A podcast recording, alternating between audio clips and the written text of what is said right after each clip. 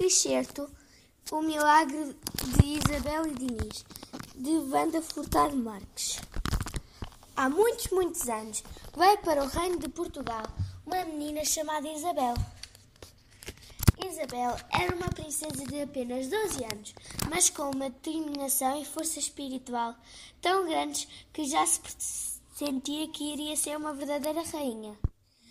Dom Dinis era um noivo que a esperava, um jovem príncipe de 17 anos, com muita vontade de vir a ser um grande rei. Preparou-se o casamento. Isabel e Diniz iam magníficos e todo o reino se sentiu satisfeito por uma união tão perfeita. O tempo foi passando, com o sol e a lua a intervalarem entre si, como num jogo das escondidas. Diniz tornou-se um rei muito admirado por todos.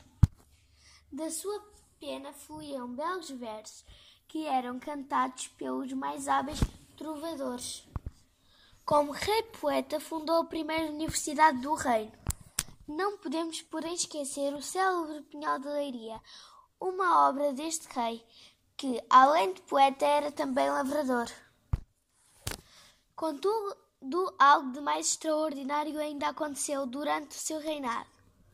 O reino atravessava um período de grande fome e Dona Isabel, que era uma muito bondosa, todos os dias levava pão aos pobres, quase sempre às escondidas do rei.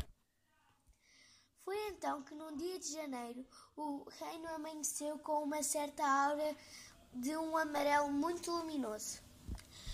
Dona Isabel, que caminhava nos jardins do palácio, parecia uma fada com longos cabelos louros a esvoaçarem ao vento. Quando Dom Diniz encontrou, perguntou-lhe: Onde vais, Isabel? Vou passear, meu senhor. Respondeu ao mesmo tempo que escondia pão no, no seu manto. O que levas no regaço? Isabel ficou inquieta, pois sabia que o rei não queria que estivesse sempre junto dos povos.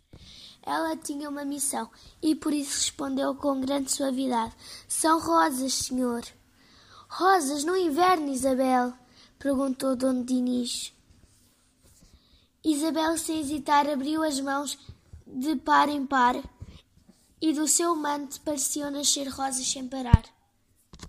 Dom Dinis tinha acabado de presenciar um milagre tão belo que a, que a magia ainda se sentia no ar.